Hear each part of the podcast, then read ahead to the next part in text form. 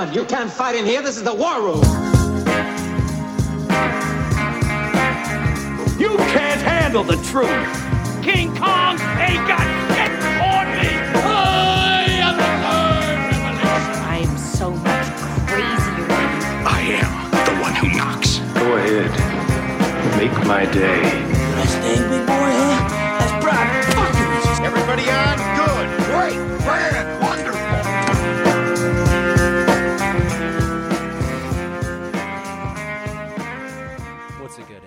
Who's got a good intro? Expecto Pod Podcast. That's not that's not good, but it's not bad. And this is Facing Off, a podcast where we take two uh, and in this case four yeah. Yeah. things and Four compare, films. contrast, and rate them. I'm Nick. That's Layla. That's Gabe. Akio. Kevin. There it is. Kevin There it is. Because There it is. Quite the intro Thanks for having me. to our guest. Kevin was given a letter to attend Hogwarts University for podcasting, and yeah, took it we on. sent an owl to Kevin. It's taken a little bit to make this all happen, but he's here, uh, Mm-hmm. and we're here. And like I said, this is facing off, and we've already started the podcast. So if you want us to, ex- are you sure? What's happening yeah, over what, there? I feel like you're malfunctioning a little if you guys Nick. don't know, Nick is going to be moderating this episode, but this episode is occurring right after his favorite Ah, sports team, yes. unfortunately, uh, passed away. Jesus, dude. May it rest in peace. Just like Robbie Coltrane. R.I.P. Oh my R.I.P.. god, R.I.P. Hagrid. R.I.P. San Diego so Padres. dark, dude. It did get very dark. All right. You know what else is we're- dark? The Yeah. last four Harry Potter movies. it's true. Thanks for having me on, guys. I'm excited. It's my uh, second podcast now. First one, I was very hungover. Uh, a nice IPA hangover, so I don't. Yeah, a bit too much mead for uh, Mr. Kevin here. Oh, are we doing this in an accent the whole time? Yeah, we're gonna do horrible accents. No, we're please, not. Actually, yes, Okay. the two of you just No, do but accents Kevin- the whole time. Kevin, we brought you back on. Uh, the only way that we could give you a redemption on this podcast is with something that you love so dearly, Yes. Harry Potter. Um, Kevin is a huge Harry Potter fan. Me and him used to uh, spend a lot of time talking about like what we would do to get into Hogwarts, and we were both willing to uh, obliviate our parents' minds and, and erase ourselves from their memories just so that we could go to Hogwarts. There's we some agree. Wow, that's really sick, fucked up selfless of you guys. We would have done. Yeah. Hogwarts. doesn't actually do either of you any harm. You're just Yeah. yeah, but it's sad to do. It's like a fucked up thing, dude. yeah, but like, couldn't you just like? I Remind crucio them? you for about like 10 hours just to be a wizard. And how Nick. much is your mom really gonna need to know about you? That's true. hey, mom. Thanks for listening.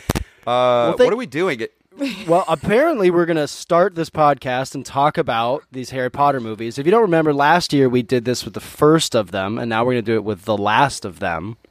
Yeah, so go listen to that first. If you so go haven't. listen to that Yeah, first. that was a very, Pause very here, fun episode. Excuse the sloppy intro. Go back to the other one, and I don't remember how good that intro and was. And wish but- that we were, it was probably pretty good because I probably did it. Oh, nice.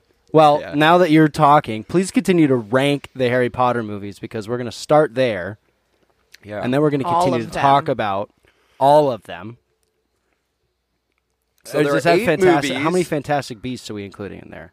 None. no Fantastic Beasts. okay, we God won't be talking about any. Fantastic Beasts today. No, not at all. I uh yeah, I mean, it's different with the like how I would rank the books, I think, um as opposed to the movies, but if you don't know, there's 7 books and 8 films. Um I it's interesting cuz like I I go back and forth with this. I really really like the last two Harry Potter movies. In fact, I I like part 1 a lot and I think part 1 is really underappreciated. So like if I were doing a ranking system where I was just like, you know what, like this is the one that like brings me the most joy watching it, but people don't really care about it. It would be um, Harry Potter seven, so uh, Deathly Hallows Part one. But I think I'm going to go with Harry Potter and the Deathly Hallows Part two.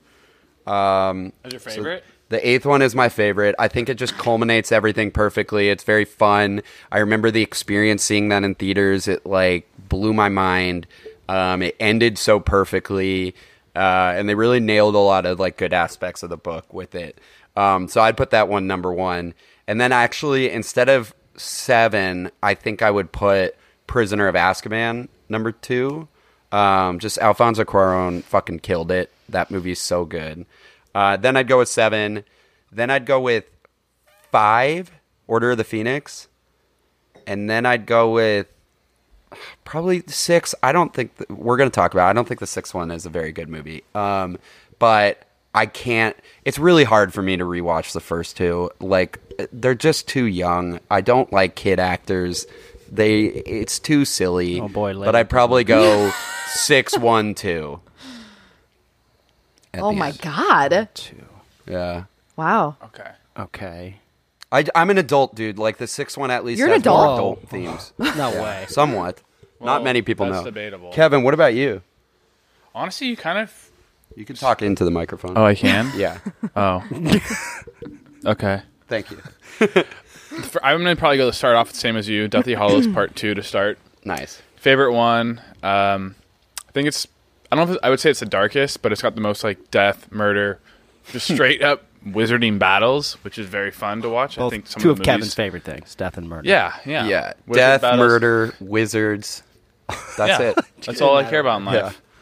So I think that one, especially because the sixth and seventh part one are at parts very slow, Mm-hmm. and they're just building up for like this giant climax, and then it just turns into the battle at Hogwarts. So I think I'm gonna go Deathly Hallows Part Two, Prisoner of Azkaban second as well for me. Nice.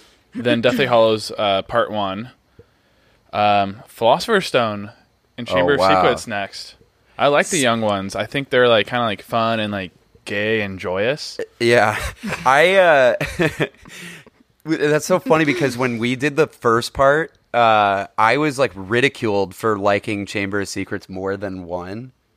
And Yeah, they said, no, Chamber of Secrets ridiculous is notion. objectively like a horrible movie, and I just I was like, I don't know, it's darker than the first one, so I kind of like it. It is, yeah.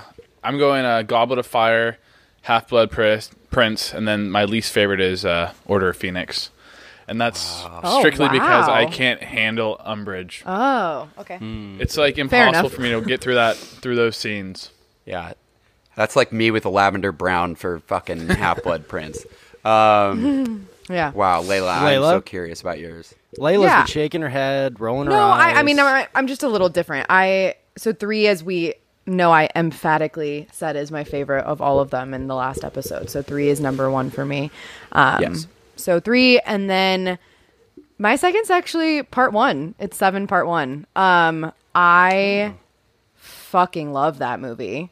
Um, I am gravitated towards rewatching that movie more than honestly any of the other movies. Um, and I'll talk about w- why more. So I'll leave it at that. And then, um, let me look at my list. I'm sorry, I just got. And then it's one, the first one after that. Over eight? Yeah. And then God. and then 8 and then part 2 and then 5 and then 6 and then 4 and then 2. Why is eight so low compared to the other two? I think I know. I'm gonna guess why in my head and see if I'm right. It's not because I don't like love 8. I don't think there's a reason. What is the reason you think it is? I think one is probably higher for you because it's more of like a like you'll always turn that one on. It's like I mean, know, I'm a watch it very the emo- holidays I'm the, like- one of the most yeah. emotional people I'm sure you guys know. It's like purely nostalgia and emotion. like it's just that I feel pure happiness when that movie is on. So it's like I, I'm gonna I'm gonna always gravitate more towards that one because of it because it just feels like home in a lot of ways. I know that sounds very corny, but it does. Um, there's nothing about part two that makes it. Yeah, if you guys down. don't know, uh, Gotcha. Layla was actually one of the only families in Los Gatos that um, they were all wizards and witches uh, Yeah. in the family. So that Yeah, yeah, yeah. it reminds her a lot So I of was home. like, "Where's this going?" There was a troll in the dungeon A lot of sometimes that would just poke its head Neighbors in. kept Yeah. complaining about the owl feces. Yeah. Yeah, reminds me of my home growing up. Um, yeah, and then and then part two, I adore. I love part two a lot. It's just that the other three surpass it for me. That's literally the Gotcha. only reason. Um, but yeah, I could see a critique of, of the last one being that it's pretty much just pedal to the floor the whole time. There's not a whole lot of time to breathe, and uh, I guess a lot happens, but in the grand scheme of all of them, not not really as much as happens as in other the other movies. It is just very Yeah, I guess much that's like a fair. s- Most of the movie takes place just like in that like two hour battle at Hogwarts. Yeah, there's Exactly. a lot of it that does. I mean. I think Yeah, it does its purpose though, regardless. Oh, yeah, I think for we- like when you're within a series, like not every movie is going to have that perfect, like all encompassing, like storyline, slow pace. Like Sure. it's it's needed to be that fast. Yeah. Yeah, it would be fairly high up for me, but I'm not going to rank these because we brought Kevin in to pinch hit for me here. So, oh, and by the way, if, uh, listener, if Kevin sounds really muted, he keeps doing that thing they do where they put the wand up to their neck and then it amplifies them, but he's doing that with his mic, and that's not how it works. So, what are you guys' favorite moments from these four movies? Who wants Start to go off, Kevin. first? It's not Kevin. Let's get Gabe. Kevin on here. All right. Uh, It is Kevin. Damn, on the spot. Of all those four, that's tough. Um, Not your favorite like- overall, but just start naming scenes, and then you'll start Okay. to kind of rank them in your head. I'm sure. So I'm going to give you a little bit of revis- revisionist history here. um, but I really enjoy in the fifth one when the centaurs carry Umbridge off to great have scene. their way with her Very and specific, but great scene. stampede her Very to death. Um, that whole movie just builds up the anger, and you know, you very have to watch the film through like Harry's patience and like ability to not act with rage, and so being uh being um watching it from you know just this perspective of the fan and having that hatred build for Umbridge throughout the entire movie. At the end, to finally pretty like, satisfying. It's just too satisfying. So I'd say that's definitely one of the first scenes that comes to mind. That's a good. I mean, I guess we should we could go through each like you know favorite moments from each movie and then move on to the next movie. I don't know what would be better because yeah, I, I don't want to jump fair. around too much, but um, I think I don't know. The fifth one is I is a lot better than I remember because I I the fifth one is the only book I don't like. It just took me so long to Yeah. read the first half of it that I just I gave up multiple times. Um, it gets really good. Obviously, everything with the Ministry of Magic at the end is very very good.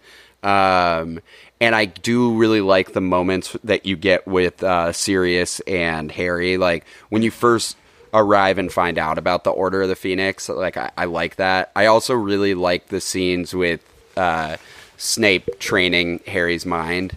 Um, And then we get to find out that James Potter was like the biggest piece of shit on earth and totally deserved everything that happened to him, uh, which means he deserved his death. Um, uh, but yeah, no, that's uh, the Ministry of Magic scene is for sure like the high point of that movie. Yeah. Fuck James Potter, dude. Yeah, I It's mean, not he's a a very bully. Fuck James Gryffindor thing to say, dude.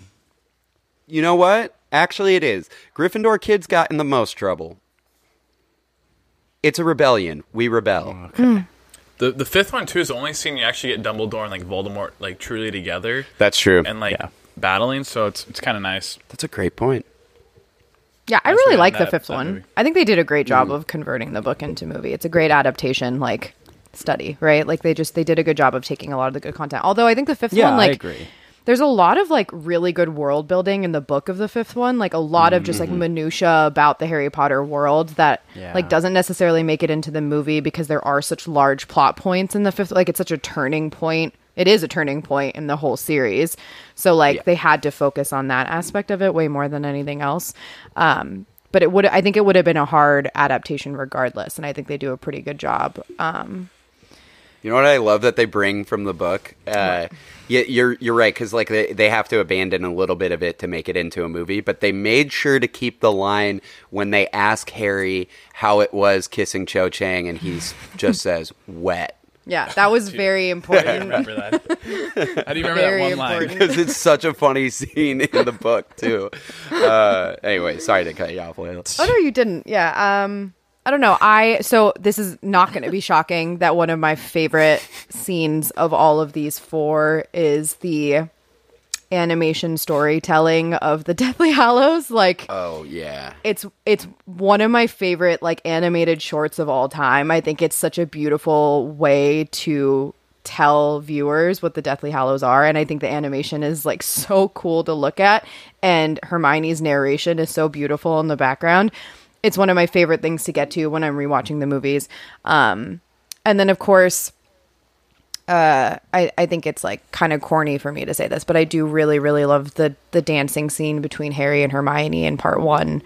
Um, it just feels like one of the most like raw, most intimate moments that we get in Harry Potter between any of these characters, and I always come back to that, and that's part of the reason I love part one so much because I feel like we're actually seeing these characters for the first time as opposed to like caricatures from the book. Like they feel like they have a little bit of depth to them. So i, I love part one for that.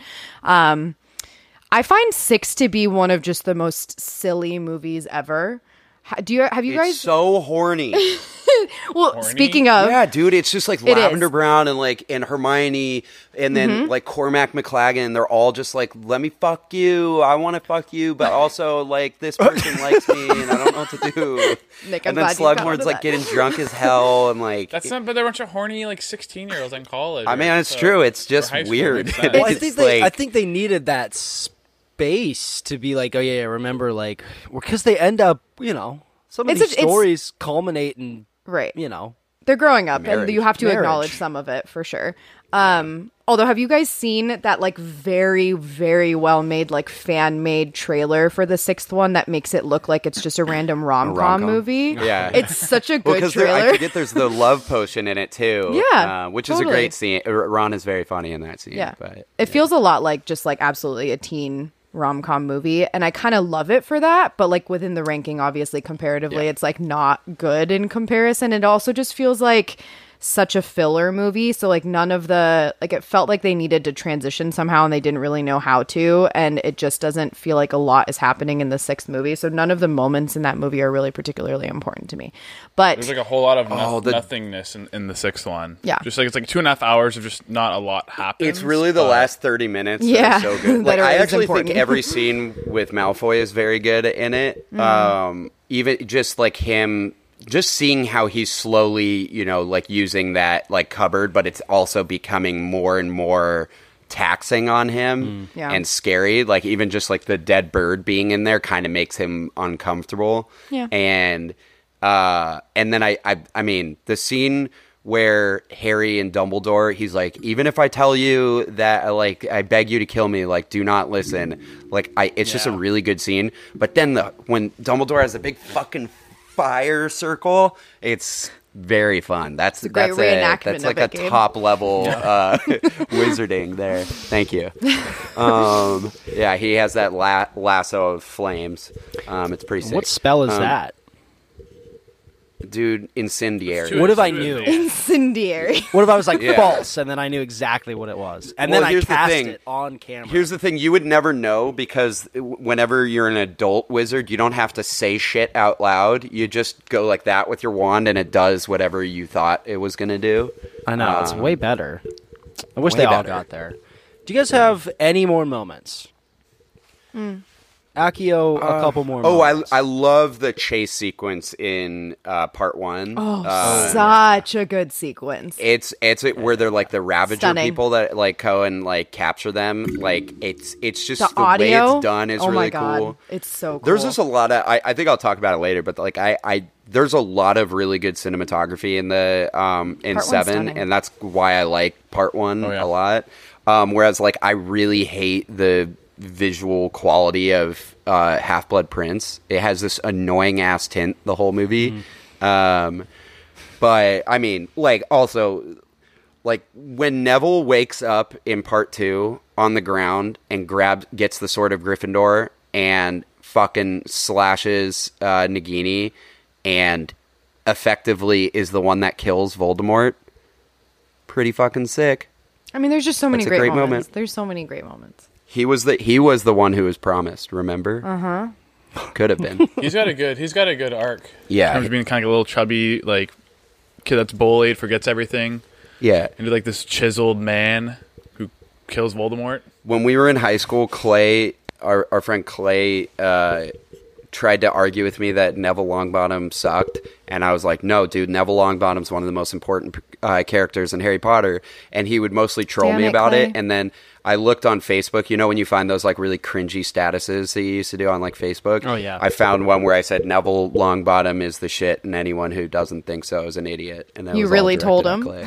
So Yeah, you're really, I got him. You're really telling Clay right now over the Yeah, podcast. so Clay, just idiot? uh, just a reminder, he also ended up being the most handsome of all the actors. So suck it. How does he work for you as an actor? Let's talk about performances. If we're going to segue by talking Wow. about What Neville, a great transition. Sorry. Neville, Neville, and his long bottom. Yeah, so I'm not that bad at moderating. I'm just bad at starting the podcast. Buh. How good is Neville Longbottom? Where does he rank among the most consistent actors in the series? Well, considering that he actually became like a pretty handsome guy, I think that he does a great job in like he just he is always like the Neville Longbottom that we got in the first one. Like he he is so consistent with his character over time. Yeah. Um, except for he be, he gets a little more brave, but they do that kind of naturally. Um, I wouldn't say that the actor that plays him is necessarily like the highlight of Harry Potter, but um, No, but he Well, I almost is feel like we the should segue into this conversation, and so at least there's that. yes, it was important for that reason. I do think maybe it's important to like distinguish like child actors versus adults because Yeah. I do feel like Yeah. the adults carry themselves consistently throughout the series versus like sure. when you're looking at the kids you really are growing with them and some of them grow very poorly and some of them I mean, some of them Are along the way must have literally decided they didn't actually want to be. Yeah like. Ron like or Vincent Crabbe, it just doesn't exist in the last one. He's replaced by Blaise Zabini. Yeah. Um, which is we were just thinking about that because it was always hard to differentiate which one was Crabbe and which one was Goyle, and then they make it really easy when they just get rid of Crabbe. Well, I mean, Uh. Kevin made a point earlier about one of, I think you were talking about Order of the Phoenix and Daniel Radcliffe's performance, and he doesn't even like his own performance in some of these movies because he's learning and growing as an actor, and he felt like he was too flat. He was like tr- making a choice to play him as like, uh, play Harry as like emotionally damaged and like sort of traumatized, and in the but in like in retrospect, Fair he's enough. very candid in a lot of interviews, being like, "I don't like that. I played him like really flat, and in the end, like and he's a pretty goofy person. And you actually can see it come out a little bit. Yeah. Um, In in Half Blood? Prince. Yeah. Yeah, It's when he's on the lu- When the he's luck drunk, potion, it's incredible. He's Yeah. basically dr- yeah, and it's it. He's so, He's so funny, in that. He's like He's plus so the good. pincers, and they just like it's just like his comedic timing is good. Um, yeah, I think don't by know. that point, you know, like like to you guys' point about, you, you know, like Alan Rickman is knows what knows what he's doing the whole time, but Daniel Radcliffe doesn't know what he's doing the whole time. Maybe by the They're sixth like, what, movie, ten years old in the first one. yeah, Yeah. maybe by the sixth movie, he's reflected and been like, you know what, I can be goofier. Like Harry's not just like a a husk of a person, you know. I doubt they're having much like self reflection like in the first couple of films of like how they're going to like add to the character. They're probably just being told what to do and read the book. Yeah, Like, there's they're no too method young. to it Yeah. later. They're just like, oh, I'm a little bit older, so now I act slightly older. so, do you have it- favorite performances? I think of the her, kids. of the kids, I think Hermione's probably the most consistent in terms Yeah. of I think Luna Lovegood's incredible I think she's a great oh, performance so Too. good. she comes in a little bit later though. yeah. I guess you were talking about the last. Do you wish you had more? Yeah, so I guess she's always like, yeah, around the same. Do you wish you had more Luna? that. I, I mean want I don't Xenophilius Lovegood. I mean, I don't need like I don't need more of her. Like I think they do enough of her character, but because of how good she is, I would have been perfectly happy watching a fuck ton of her. Like she's so Yeah. good. Um I think I think her, Rupert Grint is very good in the Harry Potter movies. Like, I think he's like he nails his role the best. Like, I think he's sti he's the same Ron over time. He just becomes a little bit more like mopey, you know. God, he becomes such a little bitch in these la- later He's movies. such a whiny bitch. But in the he's so last good few in it, such a like, whiny he's- bitch. I always thought he was the best actor of them, and then like you know, like uh, later it's like probably Emma Watson. You know who ended up being the best actor is Harry Melling, the guy who plays uh, Dudley.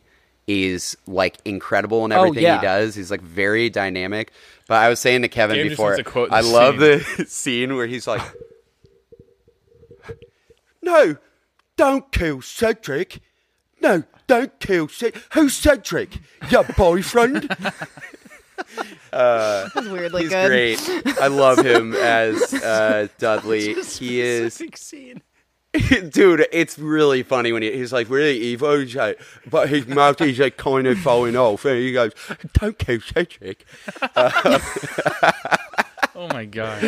Um, but dude, Harry Melling, like if you look at him now, he looks like nothing like Dudley. No, he doesn't. Like in like Queen's Gambit, he's this like went, like, the- skinny yeah, guy with like a. Texas accent. Yeah. he's like a really prolific like stage actor, I guess. In in Isn't every England. British actor? Um, All I can think of when I think of him is the the vast difference in in length between eyes that he and Anya Oh, yeah. Taylor-Joy uh, So funny. demonstrate, and and that's all I can think of. It's his are like almost touching his nose, and Anya Taylor Joy's are almost touching her ears. Exactly. what a this is what a difference. important information for the Harry very Potter episode. very very important. what were you gonna say, um, Layla? I, I was you when you brought up Dudley. You did remind me of that. It's it's not it's a deleted scene, but I love the scene between him and his aunt, and I think she puts Mm. in a really great performance in that scene. And I like the traje- like the trajectory of her character growing throughout the movies. Um, in in that last scene, which they should never have cut. It's such a good scene. Um, I can't remember. She's actually really good in. Andor right now. Mm-hmm. She's in Andor. Um, but yeah, I mean, well, because in the book, it's a really good scene too. That it's kind of like, like she she feel she was so jealous of Lily, but she also feels this like tremendous like regret that Mm-hmm. she didn't really have this life with Lily, and much like Snape feels with Harry, like Yeah. when she sees Harry, all she gets is like sadness. Yeah. And Totally. you don't get that at all from the movie. No, not at all. It's- They're You just never- silly yeah. characters in it.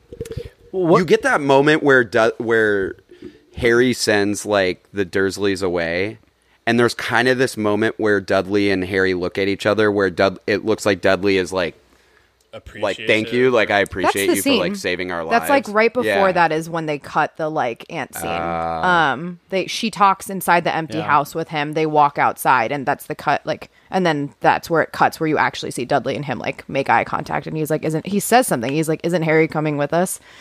Oh yeah, Yeah, that's right. Did they film that scene and then cut it, Layla? I Do you think know? so. Yeah. Okay. Yeah. No, it's yeah. You can watch it. That's what I'm saying. It's it's Okay, like okay. I'm saying it. The performance itself, because you can actually watch it, is such a great performance on her part. Um, so I feel like there are characters that we could have seen more growth with that they don't even give to us. Um, but I, there's so much happening. it's it's hard to give everybody like their I moment. like. Um, it's a really tough. I mean, like it, when I rewatch them, I think about how difficult the whole book series really was to move into the realm of like film. Like you have to cut a bunch. There's so many like little details that you miss. There's so much room for like emotion and and character growth that's just kind of falls to the wayside because they're trying to tell this like epic, really long, drawn out story over time. Um, and that's like a, Yeah. that's probably one of the better examples. And so much of what makes Harry Potter Harry Potter is like all like the world building, like Exactly. Hogwarts and like each and every room. So if the film's gonna spend like time like showing that, you're taking away from them being able to, you know, give plot or side characters more opportunity on screen. I totally agree. I, I, it's interesting because you're right, Layla. A lot of people like they don't really give them time to like grow, but then sometimes they bring in like these heavy hitters for these like really small parts. Yeah, for Um, sure. Like you know, uh, um, uh, what's her name? Uh, eh, who plays Professor Trelawney? Super famous actress. Emma Thompson? Uh, yeah, Emma Thompson. Um, I was thinking of Emma Watson again. Um, yeah, she, I mean, she's When are like you so not? great as She's so Professor good. Trelawney, and like all it's the just all such the a random professors, role. all of the adults to great. me are just so Well, I mean, good. We were Yeah. talking about it beforehand. So, it, like Professor Flitwick in the first movie is like this, like, like looks like a wizard, like a real wizard. And then later, Warwick Davis is part of it. And Warwick Davis is like very famous for being like in Star Wars and like being in uh, Willow. And he's a he's a great actor. And they kind of give Flitwick more of like a role, but he also looks like totally different than he does. Yeah, he's like way younger. He's got like a bowl cut and like brown hair. But then he also gets to play Griphook, and he's so fucking good as Griphook um, in the in the last one. And then um, I also just like he's just hilarious. If you've never seen the the show Life's Too Short, it's made by him and Stephen Merchant and Ricky Gervais, and he's basically like a Michael Scott, but he just plays himself. Uh, it's very very funny. It's like eight episodes. But anyways, I mean like that's like some of these people come in for these really small parts, and they're so great. Helena Bonham Carter, um, the Helen. Uh, McCrory or something, the the woman from Oh, yeah. uh, Peaky Blinders who passed away this last year Draco's year. mama. Yeah, she plays So good. Narcissa. She passed Um, away. Yeah, she did. So like before the last season of Peaky Blinders, it was, Oh it was God, interesting because she's like one of the leads. Yeah, and and Robbie Coltrane is so great. But like that's, I mean, it's just such a stacked cast, and even like uh, uh, Nick and I were talking about this. Even the guy who plays Cormac McLaggen is in the douchebag. show. Yeah, but he's in the show uh, in Peacemaker, and he's like the sidekick character, and he's fucking hilarious. Like easily the best part about that show, and it's just such a random role. Like he's just like a he's called vigilante, and he just He's beats the shit out of people, but funniest he's also like super not socially aware. Uh, just the Um, comedic timing for that guy is just like on point. and he is good as Cormac McLaggen. Like I like all those scenes, kind of with him and Ron, but I mean, you got to Yeah. give the casting directors for these movies like huge, huge props because like no one among the like big group really loses very much steam. Would anyone disagree? And then they also No, my own- find some Cormac McLaggens up. You know, I think that they they couldn't have known at the time, but I think you know hindsight with Ginny. Yeah, I mean, we need to talk about work Ginny. We need to like talk Ginny about Ginny. is supposed to be, and I'm and and with all due respect, I guess to the actress who plays her, like Ginny's supposed to be a fucking smoke show in the book. Like this is like who the chosen one wants, and Ginny is so boring in Layla's these in these movies. I, this is the wrong way of saying this, but she's so boring and uninteresting. There's nothing like yeah, I mean, Sydney even just Sweeney. if we they- take that, but that's what I'm saying. Like you can't like, but you can't just was cast trying that trigger funny. Layla. But you can't even cast sense like age-wise. But you you can't think of it like bit. like the casting people are like, ooh, let me find this like hot this kid that's gonna be like really hot. Like yeah, like Okay, they- but yeah, they so, were like- like they found someone that looks like a Weasley, and she just ended up being fucking boring. okay, so taking out the appearance of a didn't a child, like let's take that out of the conversation. Um, yeah, yeah. Let's do that, please. let's please take that out of the conversation.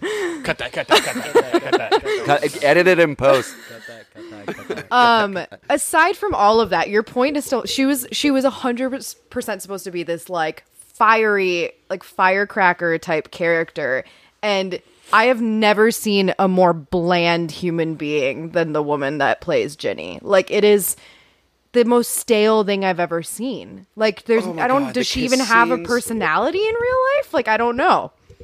No. Oh my the god. Mother, the mother's got a lot of personality in the film. Deep. And, and I will say, like, yeah, the mother does, but I also think that Ginny, when she's a little pissed, kid, man. is good a- as the kid. Like, when she's the little kid, the youngest one, she's kind of like this funny, like, smart ass kid. But you really needed her Yeah. later to be. She's supposed to be a fucking badass. She's the co captain Yeah. of the Quidditch team. Yeah. Dean Thomas is all up on her. Like we, it, she was supposed to be someone really interesting and a leader, and instead she just is so. The scene with the cook, the the cookie or whatever at at the burrow between her and Harry is like, oh, Yeah, it's all so uncomfortable. Like it's painfully uncomfortable. Oh my god, Yeah. it's so bad.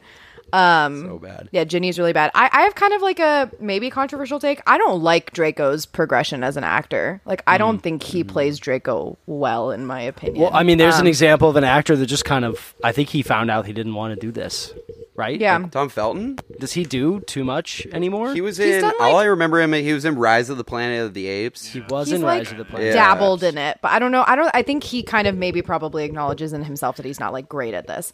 But like I, And I think he's like best friends with the other ones. Like they would all hang out and so like Tom Felton's Yeah. like kind of a more popular like celebrity type person than he is like an actor. him and Emma Watson have like a like a weird like I don't even know what to call it, but it's like in pop culture people are obsessed with their relationship because they're like basically in love with each other but they're not Have together. crushes on one another. yeah. Anyways, um I just I feel like he was so perfect when he was a kid and like it went downhill for me. Like everything from five on feels very forced and pretty bad and like he plays such a vital role moving forward and i think that's why i focus on it more than some of the other kids because he carries a very important part of the like crux of the storyline um and like storyline. his whole scene with Whoa. Dumbledore before he goes is like not a great scene to me, even though it's like literally right before Dumbledore dies. Like it just feels like very out of place and it takes me out of the movie whenever he's trying to do something kind of like sad and serious. So I don't love that. He kind of kind of gives off some little bitch vibes, also. Like Ron. Yeah, he totally does. I mean, he's definitely. I mean, he's always been a little bitch. Like Hermione beats the shit out of him, and then he cries about it. Yeah. Mm-hmm. So the third one. Yeah. Yeah. So that's like canon, but also like it's like snivelly almost. Like it's just like it doesn't feel It's trying too hard later. Yeah. It's Yeah. definitely like he did that little like grimace face that he was he did Yeah. when he was like a sneering Nonstop. child, He but then he tried to do it as an adult and and, it just it. didn't work. Yeah. Yeah, and he's trying to No. play like a confused. Yep, like I know he's totally. trying to play like this confusion, but he doesn't do a very good job of like expressing it. Other direction. No, it 100 percent works. Yeah, Kevin's doing the thing. He's putting it to his neck. It's not like it's not a wand, Kevin. Uh, mind. but he Wishes wishes, it was a wand, Yeah. so he can Avada Kedavra you, dude. Yeah. Doesn't work Um, through Zoom. Already tried it. Really? I don't know. Yeah. Yeah, it could. We could try it. Uh, have you seen the the movie Unfriended or whatever? It's a horror movie. They definitely can kill each other through uh, Zoom. Oh. Hey, With uh, wands? Did they Avada Kedavra through Zoom? I don't think Yeah. so, dude. They could. Were you gonna say someone else, uh, Layla? I was gonna say, kind of tying back to my point earlier, I do think what makes me a tiny bit sad is that like part one gives us a glimpse of the ability of some of those like early childhood characters that like again as we said it's just really hard to create those types of intimate moments when like you just have to keep moving and so much is going on. But like again those small very like great moments between harry and hermione and ron in part one like do i think kind of show a little bit more of their ability. It's not super great but like to give them a little bit more credit, I don't think these later movies give them a lot of room to be super emotional or give us any kind of range because they just kind of have to like push through every second of the Chug movies. along. Yeah, I agree. And I mean, like the tone shifts dramatically from one to four to five to eight. Like Oh, definitely. it literally it's- becomes darker. It's it's like it's because one through four. I mean, it, and it's kind of like that in the books, but like Yeah, one through is. four are It is. directed by different. Pe- so the first two are directed by Christopher Columbus, who like does he's like good at doing like a child one, and then third one is Alfonso Cuarón, who's like a fucking Oscar winning director. Like The he's best. like he makes it really really artistic and different and dark. And the fourth one is some fucking rando, and then all of a sudden David Yates comes in. And like takes over, and he's still making you know things in the wizarding world for better or for worse and it, it worse. definitely has this consistently different theme it's only in the sixth one where it really just like feels really off it almost So feels weird. like it's uh directed by someone else um, Oh, speaking of, isn't that literally our next transition? Tonal differences. oh yeah We're talking about it already. About what? I think Are that's you what Nick guys was not- at. no We're not faith. picking up what you're, No you're faith. throwing down dude You just want me to, to go, okay, so number four on the list in my phone is total differences. It's an art, you guys. Jesus. What Well, about the I do quality? think- What about sub sub point four one quality of direction and production? What do you guys think about that? Jesus. yeah what were you saying kevin No, I- I think it's. I appreciate that with the films that they actually did make them darker as we got older. It's oh, like yeah. they made the films kind of for our generation and we grew with them. Mm-hmm. If they had just kept them as childish and playful as like Philosopher's Stone, it would have been a lot harder to take it serious. Like these dark like undertones, like this serial killer that like abducts people. It'd be hard to like take it serious if it was still so childish and playful. Yeah, 100%. That's a good point. 100%. And, it, and it's interesting because they do do it in the third one. They they take Mm-hmm. it to a really dark place, and then they cut like the fourth one. The book is extremely dark. Yeah. I mean, the but movie's the also movie kinda isn't. dark. It is dark uh, once you get into the games a little bit more. Yeah, they scare the but it does me. take some time before that. But yeah, I mean, but even the movie, like you know, we've already talked about the fourth one, how they like kind of like don't do the final like maze that well. I feel like the- the third and fourth though like fantasy wise gets darker but like Yes. fifth Yes. like the literal emotional tone shifts right and that's actually Oh, for sure. a lot of the reason at the time and I actually feel very differently rereading five, but like I feel like hmm. a lot of kids didn't like five because Oh, 100%. it very much deep dives into like Harry's em- emotional turmoil with everything that's going on. And as a kid, I like couldn't care less because I was coming off of like all this fun like fantasy world building shit, and I was like, "What? this is a lot. Didn't need this." Exactly. I'd Um, read about Harry talking about Cedric, and I go, "Who's Cedric? Is that your boyfriend?" God damn it! On a second read, though, I think like Oh, as a more mature person and someone who's already gone through the book and been like, okay, now I know what that was.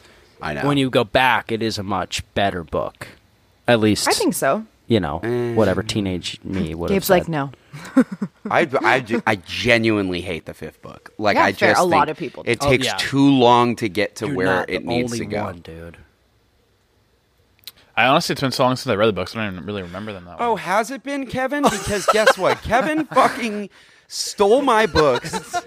I let him borrow my books about 12 years ago, and then he gave it to Clay, and then he it came back to him. That's like and treachery. last year, last year Kevin sends me a picture, Oh and it's the inside cover of my book, and it says "Return, please return to Gabriel Siegel," and and he sends me a picture. He goes, "Dude, look what I just found," and I go, "Oh my fucking god! I have been looking for these books." For years. I spent so long. I thought they were lost. I asked Clay where they were. I asked Kevin where they were. He never told me, and it turns out he had them here. So My parents I'm glad were- that you took your sweet time rereading your, those books Uh, that my you parents had. were moving. It was like in one of their just random boxes in a garage. And then when they came up here to visit me last year, they dropped a box off with all these books. There's Gabe's books. Oh, return Anyways, to Gabe Siegel. Yeah, but did you? Because you just finished rewatching all of them, right? Yeah. And then did you like? Did your opinion on like the fifth and sixth change? And, and I guess actually like five through eight, but like, did it really change when you rewatched it in order? Because it's been a while since I watched the first four because we did that last year, mm-hmm. and I did the You last. don't just watch it all the time. Sorry. I mean, I do, but it's I, like I don't rewatch like the fifth and sixth and fourth. It'll be like the third and seventh and eighth, Fair enough. Maybe the first. Continue. Yeah, I mean on rewatch, you know, it's um I like notice subtle differences more. Like so I rewatched all 8 of them. And so like the first few, like the music's like all like fun. It's like John Williams. It's like like you said, uh, Layla, a little bit more fan- fantasy based, like kind of fun, playful. And then fifth one, definitely the sixth one, the music just gets a lot darker. Just a lot of, like the the scenes like just are darker. Yeah. Or there's like rock music randomly when uh, when uh, Ron dance? has that Oh, good okay. match. Uh, Oh, in- yeah. in Oh, Quidditch, yeah. and, they're- and he that, thinks like, he really drinks the liquid luck, but he Yeah, second doesn't. exactly. Yeah. Yeah. I think I blocked that part from my memory. It's a pretty bad scene. That's like but- a great point to bring up though, because the score in part one and two are like it's like remarkable. Like it is. Yeah. I I listen to the score of one and two way more than I listen to any of the other film scores, but that's because like I sorry, part one and two because and then one and two, it's like not something to like. It's like it like sparks memory when you hear it, but you don't want to just like listen to it. Yeah, it's nostalgic, but it doesn't Um, yeah. really offer much beyond that. Yeah. But the later scores are like stunning. They are beautiful. They're pretty good. Like they're Alexandre Desplat is very good. Lily's it's just theme that, is remarkable. It's such a Yeah. beautiful score. It's so beautiful. Yeah. But it's different. I mean, like you could definitely just feel it. You can. So you're saying like you can hear and and see how Mm-hmm. different it becomes. But I just, I think it's just so much easier to rewatch the the last four because it just feels more like accessible for me now that I'm 30. Uh, is that The because like, of like a difference in quality, or is it because just like tight stuff is happening? I mean, yeah. I just think it because matches them you being like children actors. It's hard to like Yeah. Yeah, for take sure. like That's a good like when they were playing the chess game and Ron gets like hit off. He goes. Yeah, it's so dumb. It's like Or- it's hard to take those. Oh my scenes god! Or the serious. second one when it's really now, clear. It's yeah. to me. but when you watch like the second one and Harry's talking to Dobby when Dobby's like bouncing on the bed and it's so fucking clear he's not even looking in the right direction because it's like CGI. it's like so painful and he's so in, he just looks like a little bitch too. the second Harry. one again And is it- objectively a really bad movie, but yes. I know. This But- is like the t- number one podcast on Spotify for calling little children little bitches. little bitch. this It's like the yeah, look time. out, Joe Rogan. There's some new controversial hosts out there. Never thought Joe Well, it's better than talking about the children's uh, looks like Gabe. Yes. Yeah, Let's I- let's definitely not go hot Lest we enough. to that. forget. Um, what were we even talking about? Did we, we lose? Did we lose quality? Did we gain quality from one through four to these movies? Is it a quality difference? Is it a production difference? Or is it like, literally, like Kevin said, it's just we're not dealing with children actor anymore. We can, I- like, yeah. playing, they're in the big leagues now. I agree with that 100%. I also just think it's like it it it, it applies to kind of like Kevin you said this earlier, but like it applies to like its audience, right? Like it's like I don't think it's better or worse in my opinion. Like when I rewatch 1 and 2, that quality fits what I want it to be for what it was. Like I'm rewatching it on nostalgia. I'm rewatching it for the like mess ups and the stupid shit. Like I like it because of that now. Um I just think it shifted. I don't uh, in the right way as it should as we aged. But I don't I don't look back on it and think I mean, yes, I obje- objectively there's like very bad moments in 1 and 2, but again, I think that that like it works now. It just feels very think, like, kitschy the, and like, silly. the first two, you have like a lot of like fun scenes where it's like, oh, like dinner, like in like the great hall Mm-hmm. for like Christmas time. It's like you get to like experience that, and as an adult, like as they get older, like the later episodes, they don't really focus on those types of That's themes. such a good point. They don't really show you the like wonder and magic of everything. No, the Like even gone. Harry going into the burrow for the first time, and you see that like things are magically cleaning themselves. It's a stuff. war. It Yeah. moves. It's now like it's full on like in a like It is. almost.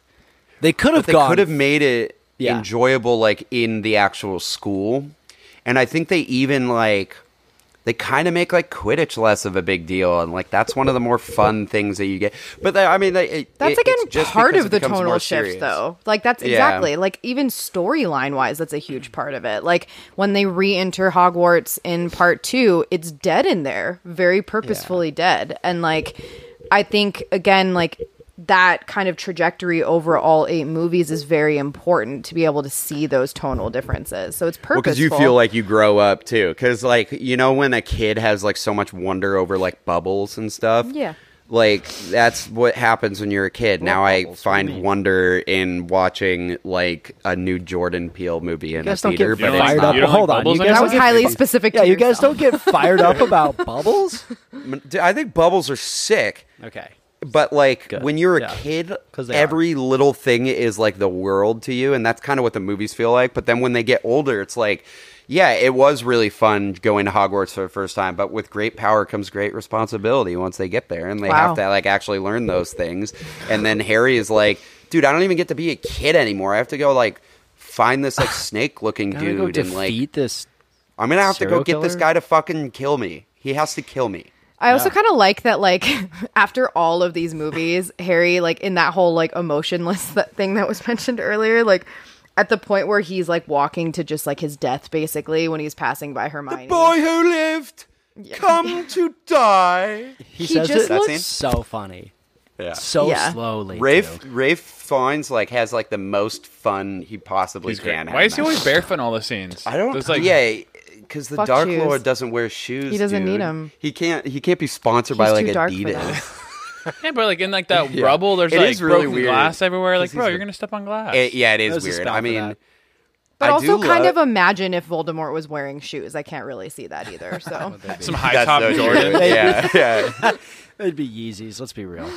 I uh, oh dude, yeah, let's not go there. Um but like we actually didn't talk about him earlier and I was telling Kevin like one of my favorite mo- like some of his humor kind of comes out too cuz there's that part Yeah. where he goes up A to lot of his Lucius. humor. Jason Patrick by the way is an incredible actor also playing Lucius and he goes up to Lucius and, and Lucius just goes my lord.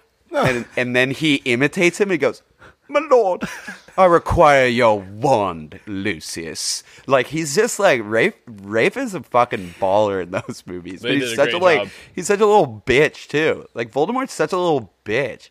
He gets so mad. He starts screaming and like we really shooting like the lightning term bolts little into bitch. the sky. really like we really super- like that term. Super solid term. Yeah. White. Like we need to find some synonyms for this. a wider range of different Nah. things. It's the only way to describe them.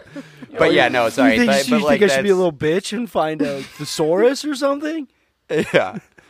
But when he, sorry, you were saying when he goes to the forest, like even like I agree, Daniel Radcliffe kind of doesn't like. Well, no. So I, what I was gonna say though is that like he has like a very strong sense of apathy as he's walking there, and it it really almost feels like it's almost funny to me a little bit because it feels like he's literally just like, "What did you guys think was gonna happen? Like we, I was probably gonna die." You know, like he Yeah, just like right, feels yeah. so like Yeah. whatever about it. And it's like kind of funny a little bit. Um, I don't know. I'm sure there's there could have been a lot more done there. And then he dies, and then he's like he he he plays a dead person in Mm-hmm. Hagrid's arms for a really long time, and then pops out and goes, "Ooh, look at me, I'm back!"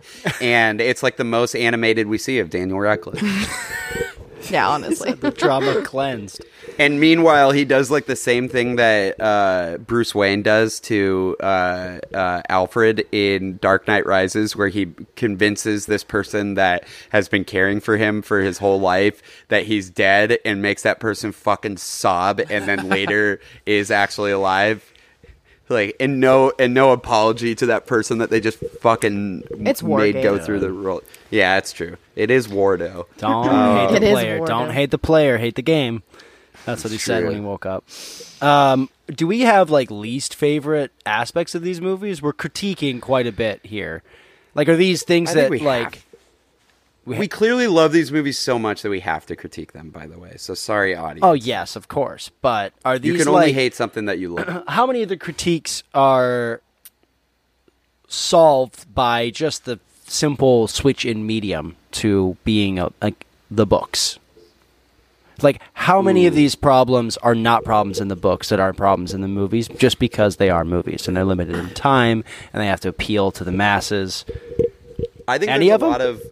Well, no, I no, I do because like None of them. Okay, wa- moving on. We always Moving talk about the shut six. up. no. Um if you I, I always mention them the the pitch meetings or whatever, but Kevin and I were watching the part 1 pitch meeting and they really talk about how much like plot armor uh, Harry Potter has, but also just like how magic in these movies could be really convenient depending on like what it is and like so the scene where Ron like leaves but then he comes back and he finds out that the light allows him to find his friends but it also allows you to take light out of lamps the guy was like oh what a like what a what a bunch of like purposes that you could have for that little like magic thingy like it, it's just like it, the movies make it a mm. little bit more apparent and like blatant that there's a lot of like Yeah. not plot holes but very convenient moments Yeah. Just like, oh, uh, fuck. Like you can tell the author's like, I'm just gonna add this in here really fast to like and that's what the game this gap. Yeah. that's what we like don't like about the Game of Thrones show at the like in the last few seasons is like it's really clear they're not even like they're not like showing you the power of like how these words like came together to create this story. It's more like, hey, I need this character to get to this place at this Yeah, it's time so they could say this thing. It's thing. really clear that Dany just forgot about the Iron th- the Iron Fleet. So Yeah. that's why that It's true. happened. One of my big things is like, does Gringotts not have a security system for Polyjuice Potion? well, that's what I. Well, no, they do. Well, they do know that it's go them. yeah, that's true. That's true. They know but it's they, them. But like and then the combination remember when you of go Polyjuice Potion Yeah. and the spell, like no one ever thought. Well, it is interesting because you could just walk into a bank and convince them you're someone else at with Polyjuice Potion, but then when you go inside the vault, then your magic wears off. Remember, like other things, he says like your magic's gonna wear off once Yeah. you get in here, and then they're no longer that. Like, so they have it down there, but not in the place where a person can literally just come in and and commit fraud. Yeah, like how much does it take to expand that spell? Just a little bit, you know. Like, does it cost? Do they yeah, have you to have, certainly like, have to like wizard dispel contractors come in. like and- reality Well, that was an a issue. lot. That's an issue too with like the the ministry is like so three kids just like snuck in with some polyjuice potion and are like going through like highly classified like files and offices. Yeah. By, like a simple potion that they knew in like the second. Didn't they learn it in Chamber of Secrets? Yeah, so this is uh well no, they learn it in um is it Chamber of Secrets? the po- When they do learn what? Crabbe and, Crabbe and Goyle, yeah. Yeah. Yeah, when they go oh that's right, So like they're this trying is a to figure- very yeah, yeah, that's basic right. spell that kids can do Well, yeah, I mean, it requires a lot of like supplies and stuff, but you can ha- you could get polyjuice potion and do that at any time. And this is like our government. I mean, you mean in to general, tell me that it, like we can have imposters in our government who have no experience whatsoever and still are able to have these big positions? Oh, wait, sorry. Um, No, I, I mean, you say, Lola? there's there's like there, there is like a huge disparity between how powerful the older individuals in these books and movies are and the lengths that these kids are able to go. Like there is a huge disparity. Like these kids are using the same three spells over and over and over again in this damn series and they somehow are able to outsmart every great wizard of all time. Like feels like I did. way- it feels like I didn't think about that when I read these books, though. yeah. Definitely not. I mean, it's definitely more. That's what I'm you're saying. It's for like 'em, this so you're stuff like, "Get it." exists in the books. You could Like go through the Slay books and be like, you. I mean, you could go through the books and be like, look, that doesn't make any sense. That's super dumb. That's this, but you won't because that's just not how a book really works unless it Yeah. like botches an ending. But with a movie, it's just become because they have to compress it so much. It all the like negative plot things, you just kind of have to suspend a little bit more disbelief. Oh, yeah. Um, because oh, they're going to immerse you, but at the same time, like you're going to be able to see these things. So, And someone someone mentioned earlier like a love. Who's using the love potion? Is it Lavender? no, used- it's uh, this other girl who's obsessed with Harry, and it's meant for Harry. it's like isn't that like low key like GHB though? kind of, Like- yeah. I mean, like, Ron is like of- fully convinced that he needs to be. Well, there's also just like the like the amount of danger they put these kids in and stuff. Ron like, they literally don't is like give a sh- convulsing on the ground after Yeah. like like he's like not well and we just Slughorn gloss doesn't know what to do. Like, yeah. Uh, I mean, there's It's a a, lot. professor just getting fucking drunk as shit and like storming the halls and like stealing stuff. Like, I, I, I mean, I definitely think to your point, Nick, that a lot like it's just. I wouldn't say the biggest. I would say the biggest problem with like the fourth movie specifically is that it just deviates from the book in really unnecessary ways, and Yes. they could have expanded it. Whereas, like, I actually, the only one that I would say just doesn't work as well as a movie in the in the la- latter four is Half Blood Prince because of one specific thing for me that I wrote out that was like so I mean, you feel this in so when you get to Harry Potter and the Deathly Hallows Part Two, you finally find find out why Snape killed Dumbledore and everything that was happening with just talked about Snape. this. Right. And it's a really really powerful sequence, even though it's like you know just an exposition dump essentially, but it's it's really well done. What I mean, you literally, Snape the- goes like, "Go exposition dump this." yeah, go real quick." here's here's the exposition. Here's a couple take it to the exposition Go- yeah, yeah, room, yeah. Do uh, and quick. show the audience while you're at it. um, but it's you don't really feel the Im- it like that helps in hindsight. You could go back and watch Half Blood Prince and be like, "Oh wow, you could actually see what Snape is doing in some of these scenes because hmm. now I know what he was doing." But like in the movie itself, I don't think it's as effective as the book where you like you get to the end of it and the only you, the only reason why you know it's the half-blood prince is because he goes like you dare use your spells against me i'm the half-blood prince and then you're like oh that's why the movie's called that but no if you really go back like the sixth movie is so incredibly important for snape and i don't think the movie expresses it this well like i didn't get until this time how incredibly fucking sad it is what Dumbledore forces Snape to do. Uh huh. Because not just that like this is going to lead to, you know, Snape having to kill Dumbledore and like take the fall for it. It's like Snape literally at this point in the in the timeline, Snape doesn't have a single person who supports him and understands him except for Dumbledore.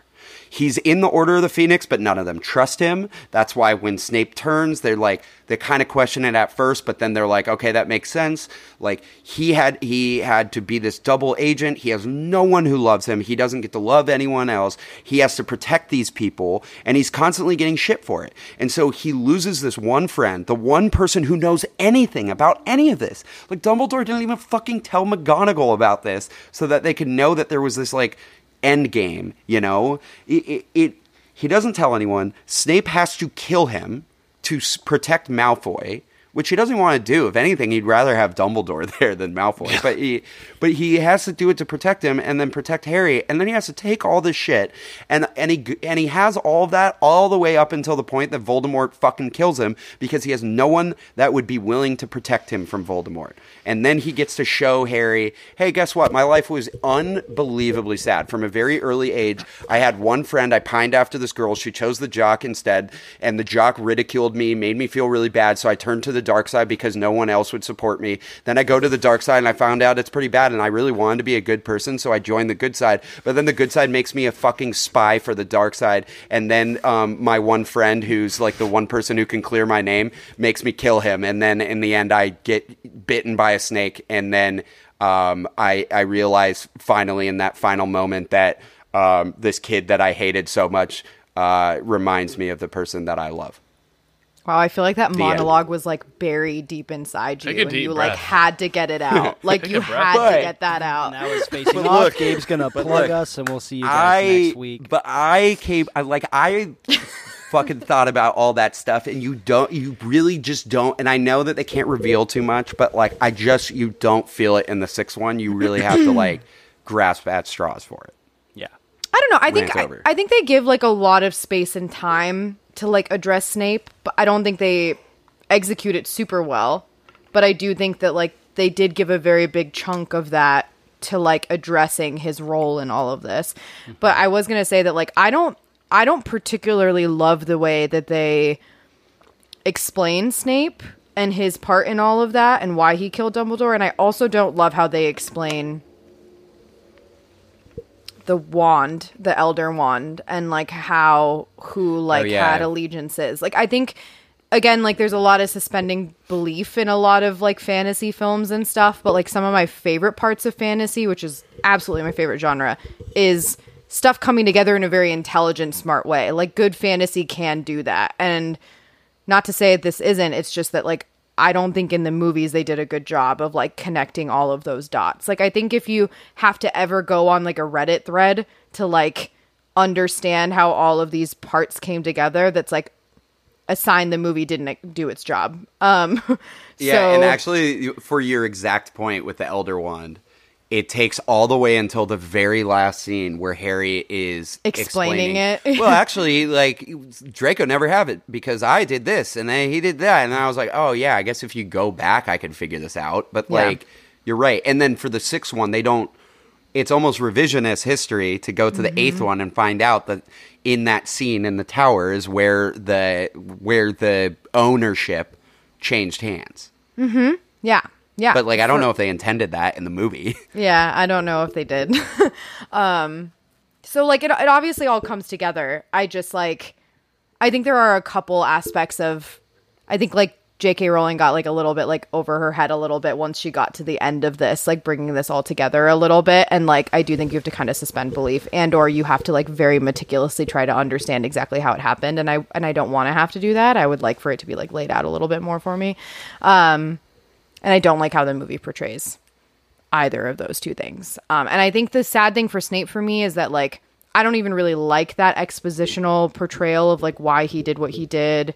Like even when at the end of that whole thing, that sequence where he like does his wand to show his Patronus and it's the same as Lily's, like all of that feels like very I, when that happened in the movie, I was like, wait, are they telling us that he's Harry's like his Potter? Yeah, I Or, know. mean, I'm sorry, his father is Potter. yeah. the whole Harry, world I am your felt Potter. that way. I am your Potter. oh fuck. Uh, it's line. Uh, no, but like that. I when I watch that, I go, what? It was very what does confusing. mean? And Yeah. he goes, really? After all this time? Yeah, He goes, it's- always. I was like, what do you? What does that mean- What do you mean what? after Like, all? What are you talking about? Like Yeah. you loved her, and then also Dumbledore shaming him for being in love with Lily for all that time. Fucking piece of shit. Um, It's not great. Um, Love Alan Rickman though. he is great. All right, the best. The best. Man, they all die. well, won't die. we need to fucking put our, our souls in, in Horcruxes so we can live forever. Should anyone Oh God. not have died, or should anyone have died? No, that you wait, want I, to I have don't know died? if Kevin got to talk about anything that he. Uh, I'm, I'm, I'm talking. oh, you're good. I'm talking. I guess for so, yeah, I'm tagging. I feel like Big talker. I think you either way with uh, at the end. Like I partially feel like Harry should have died Yeah. because I think it would have been I like feel like more Harry like wanted a- to die. Yeah, but I feel like it like fit the story better. Like Harry is like is thrown into this world that he has like no real choice to be in. He doesn't want to be like the chosen one. He doesn't have knowledge of it until he you know finds out he's going to Hogwarts. He doesn't really want to, like so. It's like for him to like be this martyr essentially at the end and die for like this entire like plot that he never wanted to be a part of. It would like I feel like it would more complete the story, but at the same time, I can understand why the author wouldn't want to just kill off like this massive main character. Yeah. And so why she kind of found like a loophole to maybe make it still make sense from a plot standpoint while still keeping like this like very important character alive. I completely agree with you. I mean, I had to I have to like remind myself sometimes that this is young adult fantasy and not like adult fantasy. yeah, so they like they can't die like that. Yeah, not in the same way. Um, Yeah. But speaking of your point, like at the end, and like the conti- like Harry living, basically, a huge plot point. I think. Fuck you to these people. The end scene, the fucking the adult end scene, the like the them as train- adults. Oh my god, Like why? Why? Ginny looks so fucking funny. I the like I can't stupidest get- scene ever. And also, you don't like the when he goes, "You are Albert Severus Potter," and I'm just like, why the fuck did you say that out? Like, who says that? Like, you're just basically giving us that moment from the book, but it sounds so silly when you say so that out loud. stupid out like, Why are you? Why are you telling us his full name in this moment? Um, but I guess it was whatever. Fuck it. Um, but actually, the NC, I, I'm surprised you didn't mention this, Kevin. We talk about this all the time. That it infuriates us that Harry fucking snaps the Elder Wand and like throws it over the cliff. Piece of shit. You could have you like just don't be evil, dude. It's the same thing with like when he throws the book that Snape very helpfully peer reviewed and and edited and he throws it away because he used one spell that was like mean and it hurt Draco. Like dude the rest of the book was still better than your fucking regular spell book. It still is helpful. You didn't have to throw away the whole book. Just don't Totally, use yeah. one that says for your enemies like don't I- use that if you're not a piece of shit You also just reminded me of another scene that I think we should discuss. Uh, when Harry dies for two seconds and he's in the white train scene Yeah. and hit the, Oh, the yeah. fucking dead Horcrux body of Voldemort. is what is it he's like well no one really knows harry and i'm like no like what is it Literally, what is that? I think it's his soul. Rewind it. What is it? Oh yeah, So what? scary. No, and he goes, "Oh, you're talking about that little body thing down there." The gross, like muddy. It's so good. It, there's a. So I think gross. Kevin's looking for a meme, but there's this meme where it's like where you feel like really hungover, and it shows you. Just him just in all- fetal He's position. He's like fetal curled position. up inside of the train compartment. Yeah. There's actually so a good amount in the sixth that like It looks like ET Kind when of- ET's like sick at the end of like in the middle to end. it does look like it looks like that where he's like white and chalky and stuff. It just was the most uh, unnecessary fucking thing that's ever existed. It did not need to be there whatsoever. yeah, but I guess it it's supposed to give you like some sort of pity, I guess, for Voldemort. I don't, I don't know. I think it's supposed to. Looking back, I think, I think it is supposed to like really help you understand how Harry lives, right? Because like the Horcrux died, which is the part of him that was Voldemort. yes, That part of him dies, so you're watching that die, and then the last bit of him. that's like again another But thing does that it I mean find there was really a little like rolled up Voldemort there, there inside might each of these been objects? a better visual. I don't Nasty. remember what that's. Is that what's I think written that's in why. the books? In the books, are they like? And then he saw a tiny Uh, little there's- shriveled I know that he of goes to this train station, and but it I don't looked know what like it is. ET in the end of ET when he's all chalky and white, like that. Is So that what it says in the books? There's Yeah, another you got it, moment Nick. in the sixth one that I, ju- I don't like. We were talking about this beforehand. I don't really like when they just straight up copy Lord of the Rings with the ring, but it's the locket, and it's like it just feels like out of place. Like I get that this thing is is corrupting you, but just like literally having it, wearing it like a necklace, and then having it turn someone evil, and then immediately take it off, and they feel like there's not as much of a just don't burden. get why It's they're just wearing straight it. up Frodo. But like, why are they Frodo. wearing it? Yeah, that Like, there's so Yeah. many things. I'm just like, put it next to you. Like, it, the second they take it off, they feel better. Why do they have to have it on their physical person? I don't It's just understand. it's well it's it's all dumb. I just like I don't like that they're just like and they're the just like explanation. It's dumb. hey we're gonna do exactly what this other super famous fantasy That just came out like at a recent. Yeah, I mean, to be Probably fair, to be fair, and many a people have like written very long essays about this.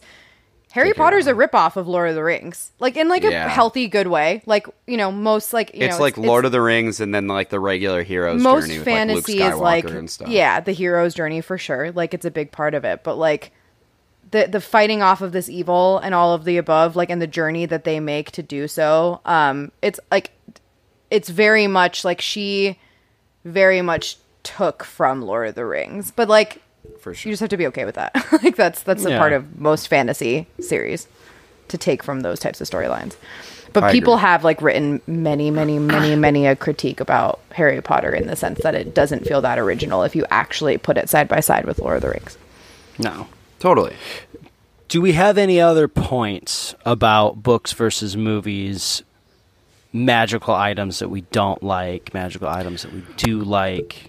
If you could, I found out before this that Yeah. Kevin never read the last book. What? I, I never did. Yeah, I wanted to he see just the went to movie he just went to school that day, and everyone just like spoiled it for him, and he was like, eh, I wanted to see Well, the you wanted to see. I get that you wanted to see the movie first. and Before that, the I last actually, book? I did that. I did that. I think. and You then I just never got around to rewatch. i have a recommendation for you one of my favorite things to do in december around christmas time is listen to these books on audio tape you should listen to mm. the last one on audio tape during winter time. True. Okay. You could just turn your brain off, do something else, and then do, listen to it on audio. tape. I mean, like I, I think honestly, I think the seventh is my favorite book hmm. of all of them. Uh, but I did the same thing. It was mostly after I saw Goblet of Fire because the fourth was my favorite book for a while, hmm. And then after I saw Goblet of Fire, I was like, "You fucking assholes! You you got you didn't do a lot of the things that are so good about the book." And it made me really mad. So then I, I decided to start watching the movie first because it would make me less mad uh, if I watched the movie and then read the book.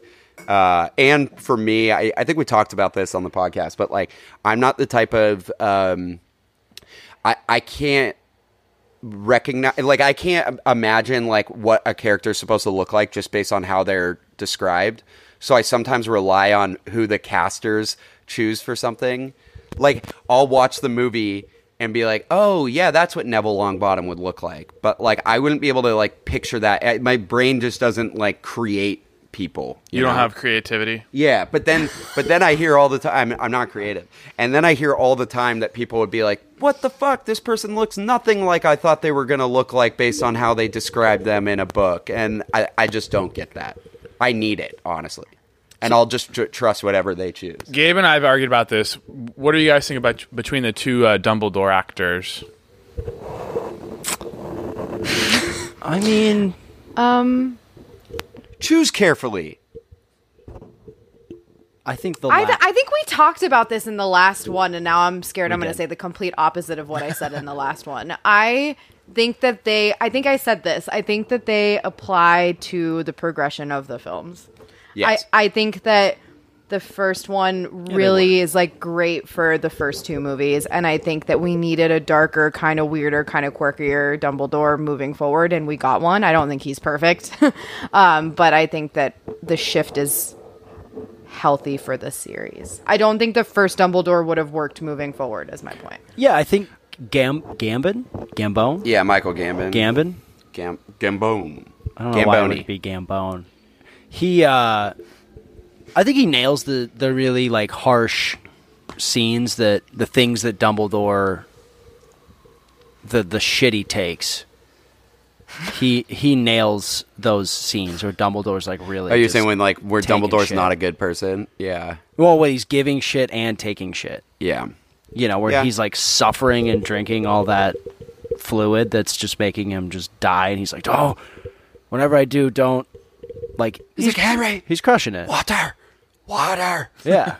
water, Harry. He's just a good That was like actor. me. He's a really Yeah, good he gives- actor, so it works. He gives Dumbledore a good darkness. Like Yeah. you need it. Like, and I think Dumbledore prior felt too um I good. Yeah. My only counterpoint is the guy prior is like the old guy that i- in the Count of Monte Cristo that like teaches him, you know, like to like put his hand really quickly in the water. If you haven't seen that movie, it's fucking great. Um, but he so he could play this like darker character or whatever this like he's like an imprisoned person in that. Like he could do it. Oh. I like well. michael gambon in general m- like a lot. I think he's very good in like wes anderson movies and stuff. Like i think he's a great actor and i do agree he handles the darker stuff. It's the moments where he needs to be like whimsical that just do not work for me at all.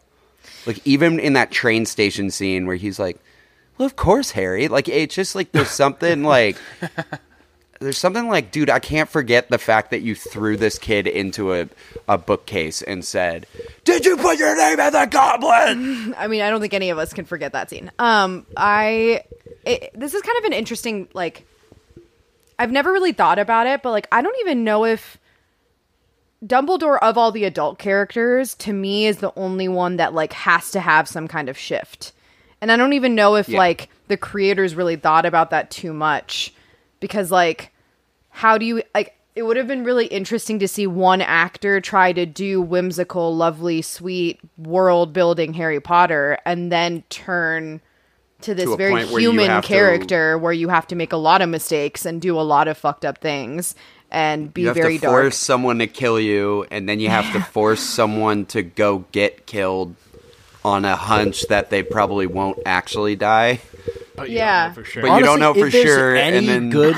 If there's anything fantastic about those damn beasts, uh, those damn fantastic beasts, it's that we get more Dumbledore, Dumbledore. and more. But, but like Jude Law has a total like a totally different take on Dumbledore. no, no, I know. Not. I'm not talking in terms of the actors and the performances. I'm talking in terms of like just like who that man, quote Mm, yeah, I unquote, agree. man is.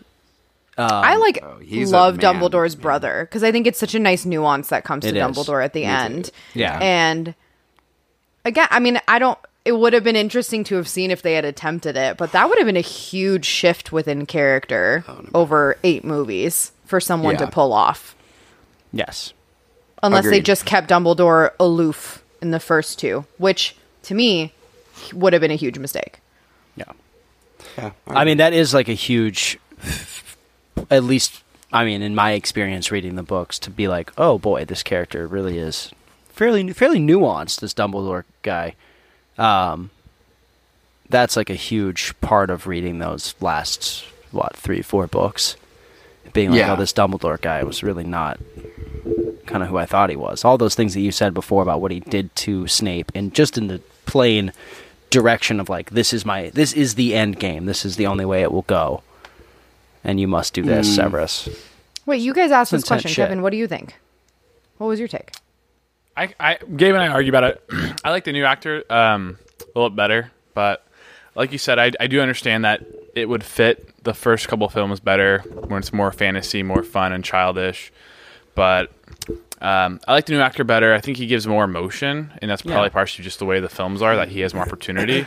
but it's nice sure. to like see this character because Gandalf is like what the, the best wizard of all time, or one of the most you know be- he's the best. and so he's making like these crazy important decisions that are going to be you know very stressful and he's going to make mistakes and so i like the new actors kind of take on that because i think Yeah. he would he did a better job at least from what i envisioned the first actor doing in terms of being able to show his flaws and like yes you know he is like this great wizard but he's not perfect either he's going to make mistakes and you know be a jackass on occasion or you know do something, treat someone wrong, whatever it is, you know, whether it's Snape or Harry. So I, I enjoyed his his take on it better. Yeah. There's a lot of nuance to his character. It's on Yeah, if you I think agree. about it, honestly, one of the most well thought out characters in the entire series, writing Oh, wise. for sure. Yeah. Um so I just don't think we would have ever gotten something that would have been perfect for anybody. I think But- it, he No. is, he is her best creation for sure. Dumbledore. Oh, easily. Yeah. Snape or him. yeah, for yeah, yeah. But Snape's There a, was- Snape's a, um, a pawn almost in Dumbledore. Yeah, he is a um, pawn it's in Dumbledore's fucking sad. thing. But they're both very nuanced, right? Like Oh, they both have Yeah. like very fascinating motivations behind their actions and they both are not what people assume them to be, which is really really interesting about them. Like they both like Snape is assumed to be evil but like has other motivations for his actions and Dumbledore is assumed to be like altruistic and perfect in the most Yeah, they're wizard of all supposed to be like black but- and white in these Yeah. kids' mind, like especially in Harry's mind, and Yeah. they're really not. They're. And I think the movies Yeah. tell that story Yeah. pretty well. Yeah. I think the books tell it more, but I don't know how you could avoid that problem, really. No, they do a good job with both of them in the Yeah. movies, for sure. Yeah. You know, there's one other scene that Gabe and I were chatting about before we started the pod today about the films getting darker, and it's in the Deathly Hallows where, what's the town they go to? Just uh, Harry and Hermione. Oh my Yeah, god, when the with old woman and with shows up Nagini on as the the side. woman. and Nagini, like Hey, that's wait. like out of a horror Question. out of movie. me. That's like out of a horror movie. question. It's so scary. Nagini in in Fantastic Beasts is a woman, and she's like an animagus, and she hangs out with Creedus or Creed, Yeah. whatever his name is. But Creed? are we supposed to believe that Nagini at one point became a snake and then was stuck in that form and then became? Yeah. Uh, yes. Oh, okay. But they never established that in the movie. no. They just Not well, mentioned that no. she's in it. Yeah. But she is the Nagini that we know. yeah. Yeah. In in the Okay. in the Fantastic Beasts or in the Yeah, Harry in the Potters? Fantastic Beasts, that's the Nagini that we later know in the Harry No, Potter. I was asking when they don't they don't establish it yet. Well, yet No, perhaps. yeah. Well, in they were Fantastic Beasts. supposed to. Oh, yeah, they're not going to do Don't it anymore. insinuate But yeah, I mean, yeah, that's like a great scene. Oh, you guys by aren't the looking way. forward to those? That's terrifying. It's Yeah. terrifying. It's such it has, a I was- scary scene. It has that Silence of the Lambs moment too, where she goes into the bathroom and there's like blood and like flies everywhere, Maggots everywhere and then stuff, she's yeah. like, "What the fuck, Harry?" she goes, "What the shit is happening?" What the flying fuck? It's so scary. She's like, "Bloody hell, Harry!" Bit weird, ain't it? Who's Cedric? Huh? Is he your boyfriend? Have you ever noticed Uh, you lean very forward when you do this accent? it's like you your jaw is forward. literally trying to I escape. kind of do it your- like this. I'm trying to do it like this. All right, we have covered these in detail. Do we have any last points before I start asking questions such as if you could have a Deathly Hallow, what would it be? And if you had a Horcrux that no one could guess, what would that Horcrux be? Because I'm going to ask those questions. Oh wow. Oh, that's good. Gabe and I had one that we were talking about also. Like if you were in like a witch or a wizard in Harry Potter, you can either get away with it or it could be during like the, the battle at Hogwarts. If you could just Avada Kedavra someone, who would you do and why? Just like sneaky. Or Like, like, oh no, yeah. he died. I don't know what happened. like to oh friendly fire. yeah, shit. so it could be friendly fire. was, or- right. I mean, she does you- die, but Lavender for sure. That, yeah, that I said the same to fucking die. answer she to needed Kevin. to fucking die. Did Fenrir kill her? that guy that think Fenrir eats her. Yeah, The, yeah, he did. yeah, yeah. The the the werewolf guy. Yeah. Um, who in the book Enter. is the one who probably bit Remus Lupin. But in the Mm-hmm. movie, he's just not really a werewolf. He's more of like a fucking. He just looks Man. like a fucking He's a cannibal. beast man. yeah, and he's always like smiling. Um, no, Lavender Brown is a great answer. Uh, She's just so yeah, she needed to fucking die. Ginny? God, that She's bitch was so annoying, as fuck. Yeah, Ginny's Ginny, I would kill fucking Ginny. Yeah, but if you tried to kill Oh, her, then her mom would come over and and constrict you and kill you and in such a more violent way than an Avada Kedavra. I don't know how that spell is not um, banned. The Yeah. one where she kills Bellatrix, where he's like, "That's my daughter, you bitch," and then she constricts her, and then very painfully, and then just like fucking explodes evaporates her. Yeah. and I was like, how are there only three curses you're not allowed to do, but you could do that one? Because if I could do that one, I'd fucking do that one too. I got a good one. The lady at uh, the wedding that talks about Albus Dumbledore and says, Oh. Oh, by the way, I said mean. Albert earlier, and I just now am realizing that Yeah. Albus Dumbledore. When she goes, did. honestly, my dear boy, are you sure you even knew him at all? I'd just be like, ah, Fata Kedavra. Like, Yes, bitch, I know her. like, yeah. I just she's got oh Rita Rita Skeeter? Skeeter. Yeah. Yeah. One of the stupidest names, but yeah. Rita Skeeter, I hardly know her. Okay. Moving good. on. Sorry. Oh, wait, Kevin, what about you? Um, Umbridge. either the well, Umbridge, yeah, but, but her death with the centaurs is so necessary that I don't. I don't want to just give her like an easy death. yeah, but that So- doesn't end up happening. Maybe so. You, the first few films, you know, the captain of the Slytherin Quidditch team. Oh Mm-hmm. god. God. Maybe him, dude. He pisses He is me off. He's gnarly. He just, dope He just looks so happening. ugly. Yeah. He's just like He like might be- unfortunate. But to be fair, like Neville Longbottom was pretty unfortunate looking, and then But he was nice. He no, wasn't but like, he was Yeah, but he nice. wasn't, the like- actor. Yeah. I meant. I meant the actor. Yeah. So either that guy or like maybe like one of the Malfoys. Uh, Lucius definitely Maybe has it coming. Lucius, I don't know. Dobby's pretty fucking annoying. Sometimes I'm kidding. Kreacher though, I definitely, I definitely fucking kill. Kreacher's so annoying. That's fair. Creature. Yeah. What about the Deathly Hallows? Would you which which Deathly Hallow would you have? I think this one's obvious, but I do want to mention that Why is it obvious? What would you say? because no one's gonna fucking choose the Resurrection Stone. Uh, I feel like there's a lot of flaws with that one. yeah, but do you? I don't even re- understand that one.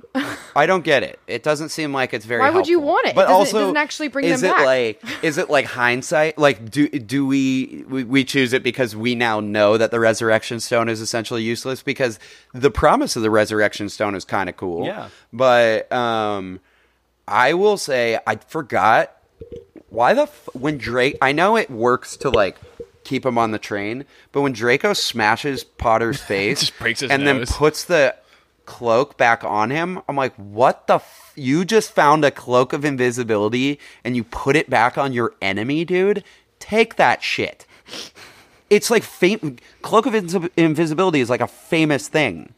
Like that people don't even think is real, and he straight up puts it back on Harry. It's the elder well, wand. to be The Elder fair, Wand is to be fair, if he hadn't put it back on him, then he would like have been found. That was the point. He covered him up so that like the train would go back with him. Yeah, but then jokes on him because Luna ends up finding him. Yeah, but I get why he left it because he. Was I get like, it, but it's just bye." like, damn, dude, you just fi- that's like finding a hundred dollar bill on the ground and then just being like, Way more valuable than a hundred dollars. Yeah, look- okay, a thousand dollar bill on the ground. Um, It's not a thing. Still more valuable. okay, ten thousand $200 bills. a check, One billion Yeah. dollars. one hundred million, Hundred dollar bills, but one of them is signed by Irvin Magic Johnson. Don't know why. I Wait, picked what's that. the it's obvious not- answer, Gabe? What's the obvious? It's the answer? Elder Wand. He said Elder it. wand. Oh, I would do the cloak easily. I think it's the cloak. See, the cloak is cool, but I feel like I like don't know how to use a wand, dude. the cloak is like too easy. I to would caught. lose that. Yeah, I would lose the Like cloak. every time Harry's like with the cloak walking around the cam- like campus, people like hear him and like he almost gets caught. Like if you could be Yeah. like Because he's a silent fucking also- idiot. Like he's That's a true, kid that is when true. yeah, but if you have an doing elder it. wand, you can figure out how to make yourself invisible.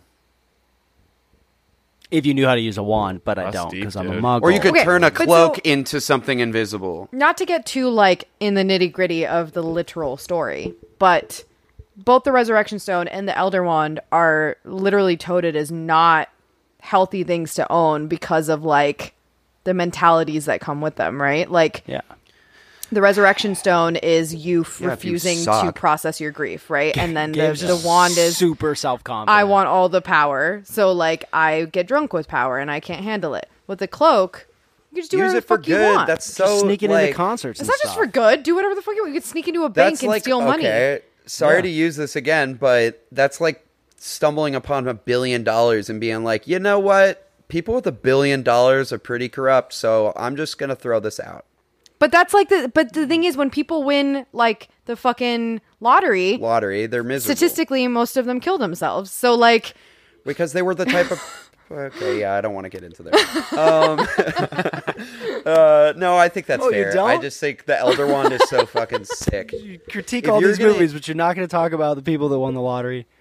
i'm just saying like if you're buying a bunch of lottery tickets and then you get it like you probably there was something like you had a weird sense of the world before um anyways this episode is not brought to you by the california lotto just the California. What if, uh, Yeah. what like if if someone, let's say, was seeking to um, destroy all the Horcruxes that you have, but you needed to make it like sneaky? Like, what would like what would like your most sneaky Horcrux be? If I told you, I'd have to Avada Kedavra you. Well, it's a good thing that the Horcrux magic doesn't actually exist in real life, but As, as mine far would be mine it. would be this weird uh, thing. It's actually right over there on my nightstand that my dad gave me. It's like one of those You like know this. It's like one of these like puzzles. Yeah, because I came up with the question. it's one of these like you know those like puzzles that you have to like. It's like a like a 3D puzzle, and you have to like do something to get two pieces detached from one another, but the uh, Yeah. the answer's not obvious. It's one of those. My dad gave it to me when I was like eight. It has no meaning to him, but I still own the thing.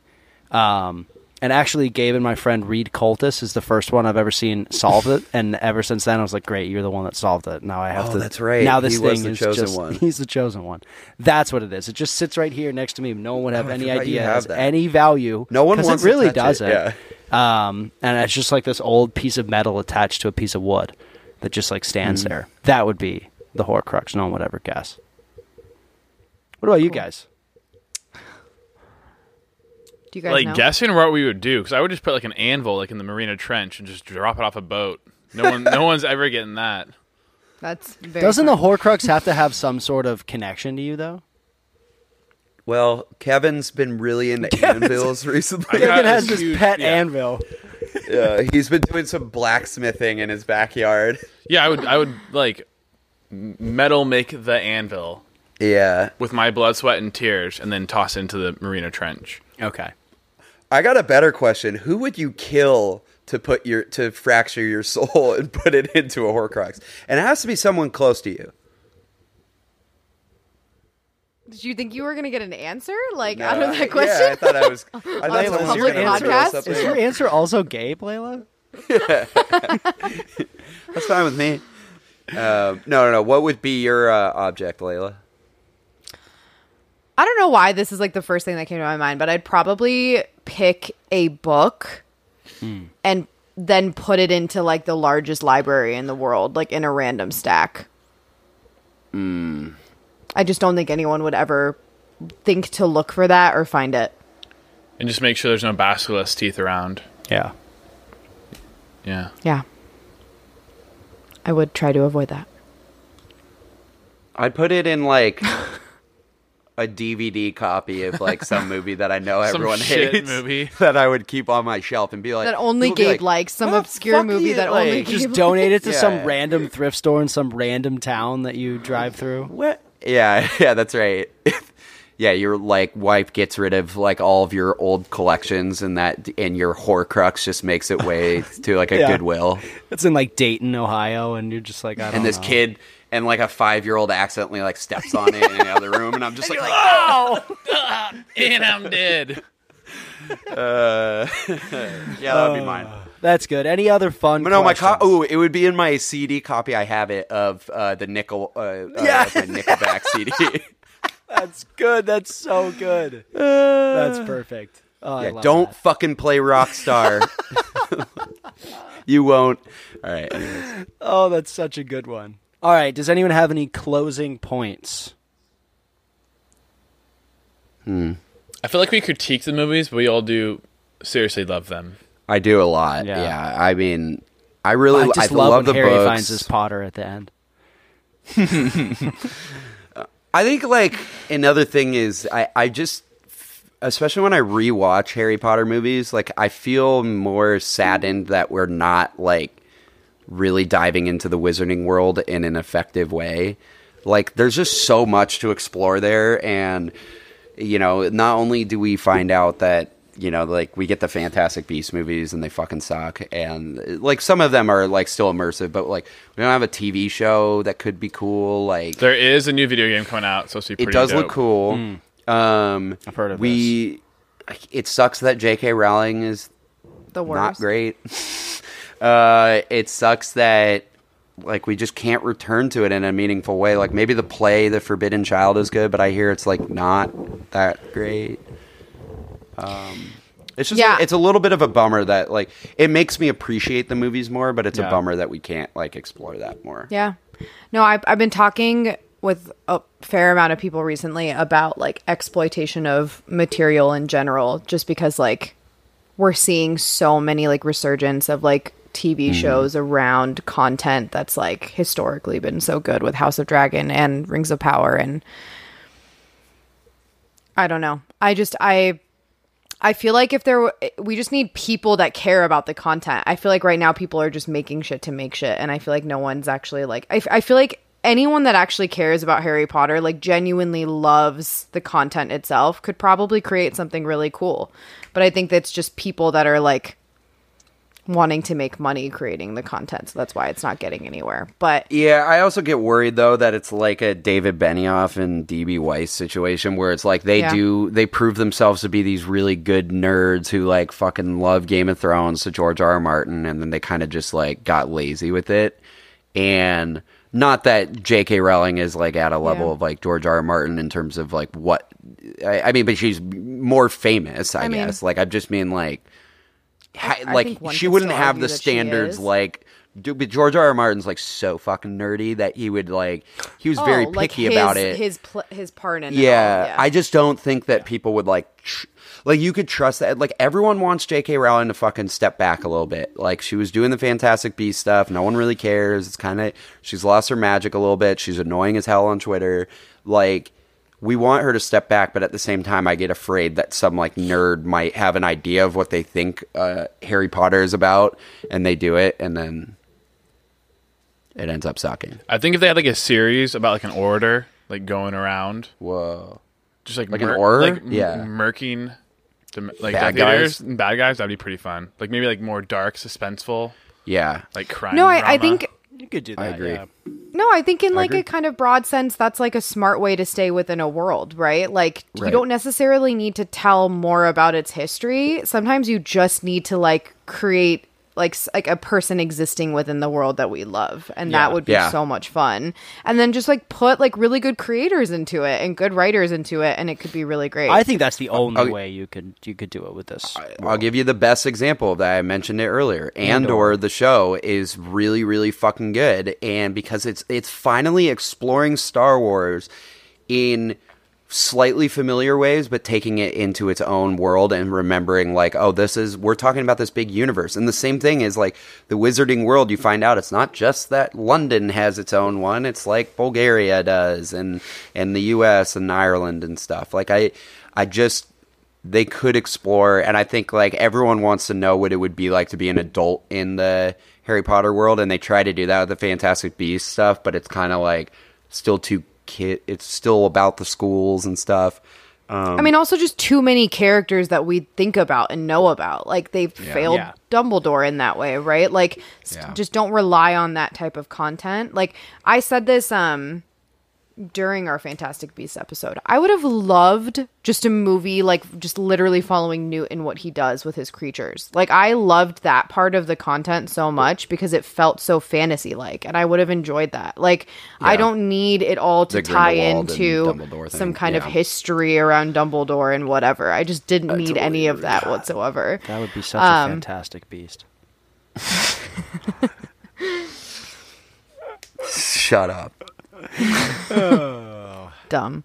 but anyways we love those good point kevin we do we love these and and we're sorry that we're such haters uh, we, this is just how we critique movies yo No, and I think we that's a good. critique it that much. I feel like we just said like what everybody dude feels harry was potter movies fucking stink and that was a good conversation about what, as fans, you would like to see if the if the show. If, uh, I feel like kind of inev- or the show that the um the material inevitably goes Future in, content. in a direction of future content, and I feel like it 100 percent will at some point. But yeah uh, well, thank you for being here, Kevin.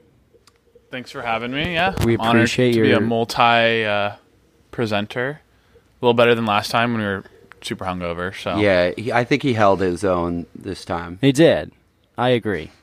Uh, in terms of our future content, next time you hear us, we'll be talking a about lot coming up. Barbarian versus Cabin in the Woods, our last October um, movie. And I gotta say, we got we can't recommend Barbarian enough, but just do not watch a trailer. Do not read No, anything don't do about anything. it. But I will say, if you're a little squeamish horror wise, like I, I will warn you about that because I, I don't think it's.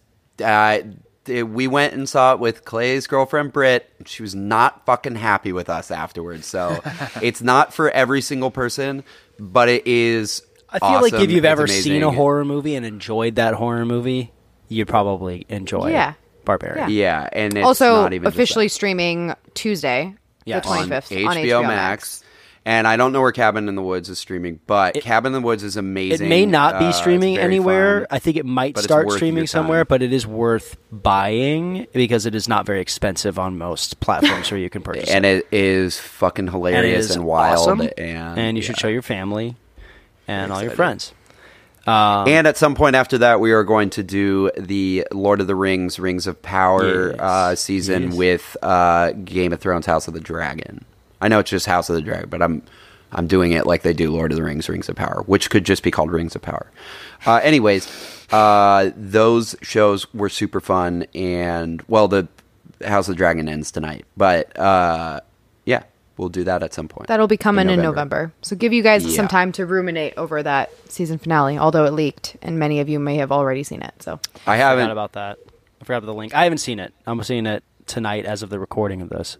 When I have comes not out, actually seen it, but come I have seen clips from it. Hey, sh- sh- Obviously. mouth. Shut your mouth.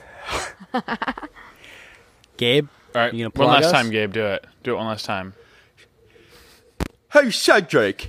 if you want to find out who Cedric is, you can. Wait, can uh, you do the whole? Can you do Yeah. the whole plug Yeah. in that voice? Plug us in Yeah. that voice where your jaw looks like it's falling out of your face.